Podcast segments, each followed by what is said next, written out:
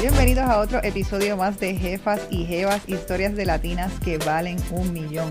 Mi nombre es Celina Noguera Cuevas y soy tu anfitriona Purpose Driven Latina y fundadora de MOA Design Agency. Le enseño a mujeres a escalar su negocio y sus finanzas personales y transformar su mentalidad de escasez en una de ahorro o inversión. Mi misión es crear una red de un millón de mujeres millonarias en sus negocios o sus finanzas personales. Si te encanta nuestro podcast y quieres ser parte de nuestra comunidad, síguenos en las redes sociales y suscríbete a nuestra lista de correos para que te enteres primero que nadie de nuestros eventos especiales, nuestros webinars y todas las herramientas financieras que ponemos también en nuestra página web jefasyjevas.com. En el día de hoy tenemos un episodio cortito, súper rápido y chévere para empezar el 2022 y son algunos de los tips que Celina Noguera recomienda como Mirta de Perales, que yo los uso, los recomiendo y los promuevo para poder hacer multitask y poder organizarme. Como ustedes saben, tengo múltiples negocios, iniciativas, programas empresariales a los que participo y por eso, para poder mantenerme organizada, necesito ser rigurosa con mi organización, además de que soy un poquito neurótica. Así es que me gusta mantenerme siempre organizada y voy a compartir con ustedes algunas de las cosas que me permiten estar en todos los lugares a la vez, que me permiten hacer ese multitasking. Mucho se ha dicho sobre deep work. No sé si conocen el concepto de deep work y es de concentración profunda por un periodo de tiempo, pero hay personas que somos un poquito más ajíes y que a lo, mejor no necesariamente necesitamos, no tenemos problemas de concentración, pero estamos en el multitasking. Pero para una persona que es multitasking, tiene muchísimas tareas en un solo día y pueda lograrlas todas, he desarrollado y voy a dar cinco tipsitos básicos y sencillos. El primero es establecer una rutina de reuniones. No hay una cosa que a un empresario o un ejecutivo o una persona que trabaje le interrumpa más el tiempo posiblemente que las reuniones. Si uno no genera un ritmo de reuniones y saca bloques de tiempo para las reuniones, una reunión realmente te puede desenfocar el día entero. ¿Por qué? Porque te interrumpe en diferentes momentos del día y no te permite hacer el trabajo que ese día tenías que hacer. Así es que una de las cosas es compartamentalizar la semana. Por ejemplo, yo tomo los lunes y los viernes para las reuniones que son administrativas, de contabilidad, de presupuesto, de venta, de hacer planning. Martes y los jueves reuniones con clientes y los miércoles días de jefas y jevas. Y eso me permite tener un ritmo de reuniones y también un ritmo en términos de enfoque. Así es que eso mismo puedes coger tú, sacar un tiempo, ya sea por la mañana. las personas son productivas en diferentes momentos del día. Hay unos que son más productivas por la mañana y otros por la tarde. Yo pondría las reuniones, dejaría las reuniones para ese momento donde estás quizás un poquito más en baja, porque la reunión como quiera te va a activar. Así es que maybe el trabajo ese donde te tienes que concentrar, sácalo en ese momento del día donde eres más productivo.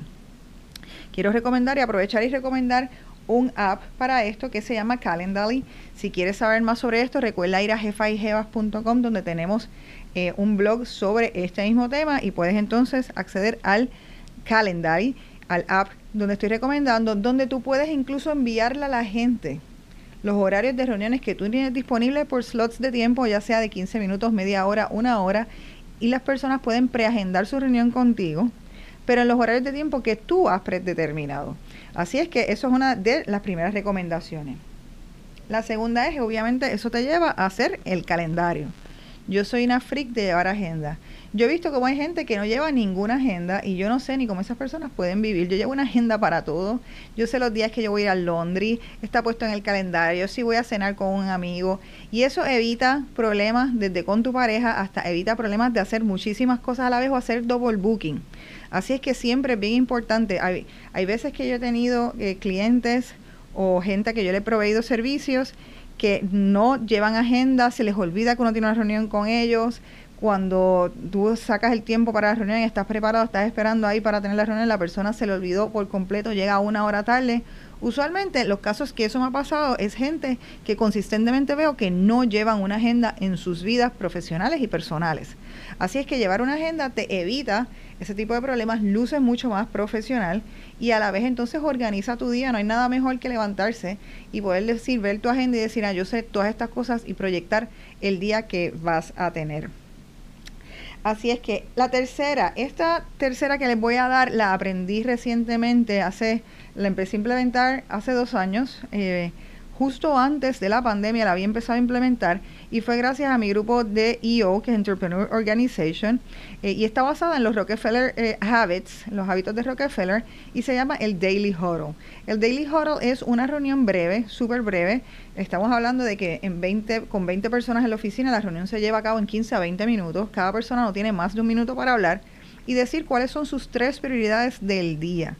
No es que recite la persona su lista de to-dos, sino son las prioridades del día. Esto te ayuda a enfocarte. Si tú no tienes un equipo de trabajo y trabajas por tu cuenta o tu grupo de trabajo no quiere hacer este tipo de reuniones, mira, tú la puedes llevar internamente. Tú puedes hacer internamente todos los días decir, estas son mis tres prioridades del día de hoy. Hay muchas veces en las que nosotros nos agobiamos con una super lista de to-do, pero lo que es bien importante es entender cuáles son esas tres cosas que ese día quieres lograr que no necesariamente es un todo. Tú quieres lograr que te aprueben algo, tú quieres lograr a lo mejor una cosa de follow-up que tú quieres lograr. Así es que ya sea con tu equipo de trabajo, ya sea en tu oficina, ya sea con la gente que tú manejas o tú solito, haces tus tres prioridades del día de hoy y ves cómo eso va a permitir que al otro día te sientas exitoso si las lograste, aunque no hayas logrado a lo mejor otras cosas del todo, porque el todo nunca se termina. A cuatro, los emails. ¿Cuántas veces somos interrumpidos diariamente por los emails? Y esta yo le voy a decir que es una con la que yo misma peleo. Peleo porque yo le he leído muchísimas veces que tengo que hacer esto y digo, me encanta, me parece excelente idea y no la hago. Y es mirar los emails a horas específicas del día. No estar todo el tiempo pensando bien que viene un email, mirando, dándole refresh al botón de Gmail y queriendo contestar los emails al momento. Lo mejor que se hace para poder lograr la concentración es que tú cojas uno o dos momentos del día máximo para poder contestar emails. Una regla de educación con relación a los emails es que se contesten 24 horas te los hayan enviado. No es que los contestes a la media hora, no es que los contestes a las dos horas, con 24 horas estás siguiendo las reglas de etiqueta profesionales para contestar emails. Así es que saca unos tiempos limitados para ver esos emails si eres una persona que recibe mucho volumen de emails, puedes hacerlo dos veces al día y así vas a sacar menos tiempo. Después de eso lo cierras, que es el mismo consejo que voy a dar ahorita con social media, para que no tengas ese tipo de distracciones y puedas enfocarte en otras tareas que quieres hacer. ¿Cómo me enfoco entonces en esas tareas? Una de las técnicas que hago para precisamente enfocarme en esas tareas es lo que se llama el Pomodoro Technique. Yo digo que muchas de las generaciones que están en el ambiente laboral hoy en día hay generaciones que eh, nacieron escuchando que les repetían constantemente que tenían ADD, que le dieron pastillas, que eran hiperactivos. O sea, en un momento era que eran hiperactivos, después era el ADD. Eh, básicamente yo creo que lo que tenemos es un sobreestímulo de información, un sobreestímulo de estímulos, precisamente, y eso lo que hace es que estemos enfocados en muchas cosas a la vez. Eh, lo que funciona con el Pomodoro Technique es que te genera unos momentos, unos lapsos de 45 minutos de concentración. En esos momentos tú tienes que estar haciendo exclusivamente la tarea que quieres estar haciendo. Le, vamos a decir que lo que tenías que hacer era redactar algo, hacer unos cálculos matemáticos, sacar, pagar una factura. Pues en esos 45 minutos tú no vas a estar ni contestando teléfono, ni viendo las redes sociales, ni estar pendiente de los emails ni estar pendiente del Slack, sino en esos momentos tú vas a estar de pura concentración solamente enfocado en eso. Luego de eso tienes un periodo de 10 minutos para poder ver los emails, ver el social media, si quieres refrescarte y ver el social media, hacer una llamada, contestar los mensajes. O sea que son periodos en el fondo que no son extensivos de 3 horas, 4 horas de, de deep work, pero que tú tienes entonces un periodo de concentración que tratas de excluir todo lo que está pasando a tu alrededor para que entonces puedas concentrarte en la tarea que tienes al momento. Y por último, entonces diría el consejo obviamente de las redes sociales. Con todo y que vivimos en una época que estamos constantemente en las redes sociales y hay veces que incluso las vemos casi ya por como quien tiene un tic nervioso. Abre las redes sociales, estoy esperando el elevador, abro las redes sociales. Estoy, me voy al baño, abro las redes sociales mientras estoy en el baño.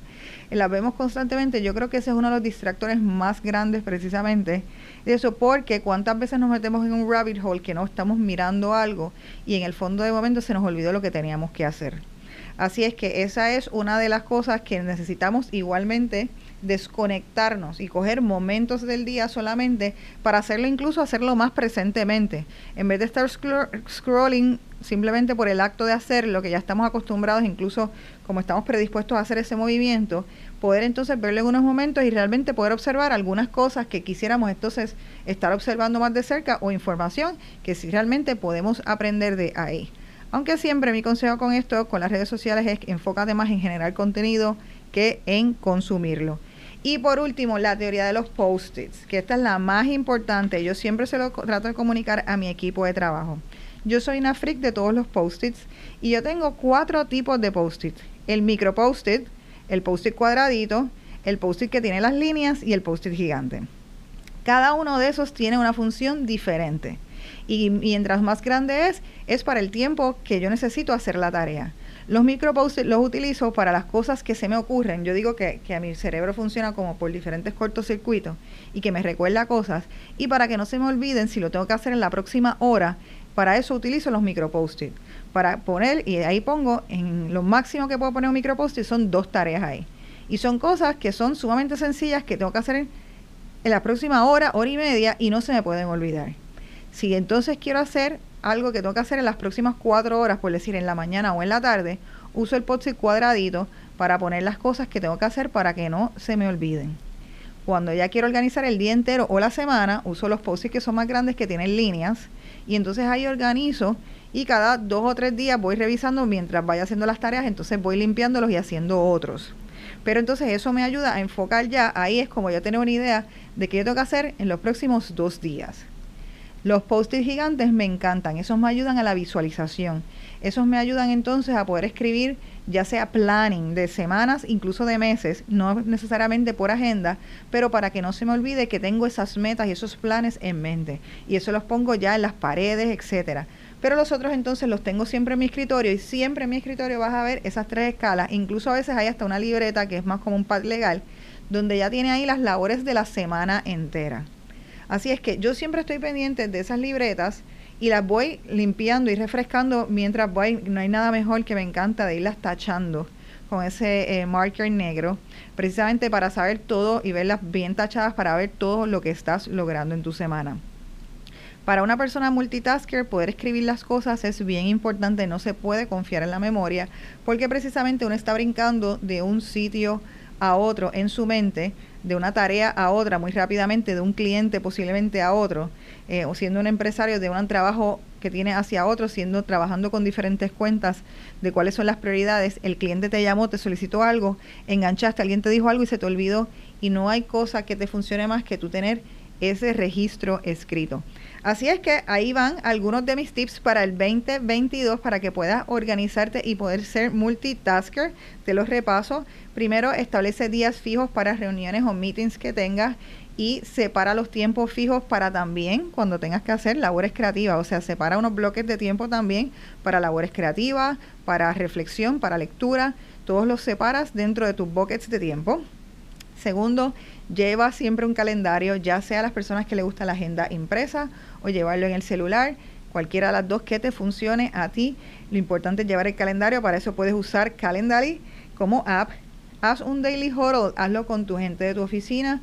Si en tu oficina no lo tienen instaurado, hazlo contigo misma. ¿Cuáles son esas tres cosas que tú quieres lograr ese día? No es tu to-do, cuáles son las tres cosas que quieres lograr ese día y, dilo inmediatamente llegues a tu área de trabajo o empieces a trabajar hazte esas tres cosas y cuando esté terminando el día, di, las estoy logrando, estoy haciendo lo que se necesita para lograrla.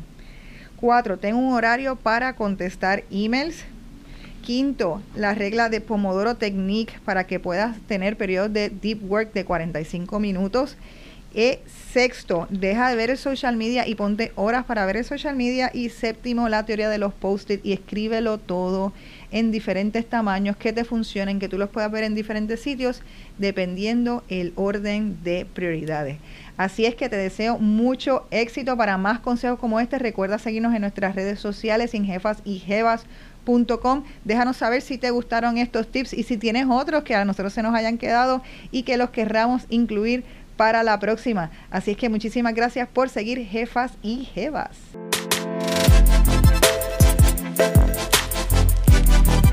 Gracias por escuchar otro episodio más de Jefas y Jevas, historias de latinas que valen un millón.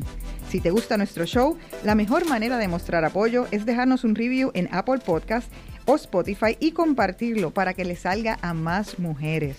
Tu reseña nos permite ser descubiertos por otras latinas poderosas como tú, interesadas en lograr su independencia financiera.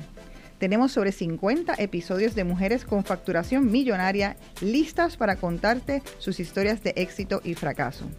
Si eres de las que quieren enterarte primero que todo el mundo de nuestros eventos exclusivos, recuerda suscribirte a nuestro newsletter. Y para encontrar más recursos valiosos como este, blogs y webinars, puedes accesar a nuestro website jefasyjevas.com. Gracias por sintonizar y recuerda que la independencia financiera es materia de equidad de género. Hasta la próxima, jefa y jeva.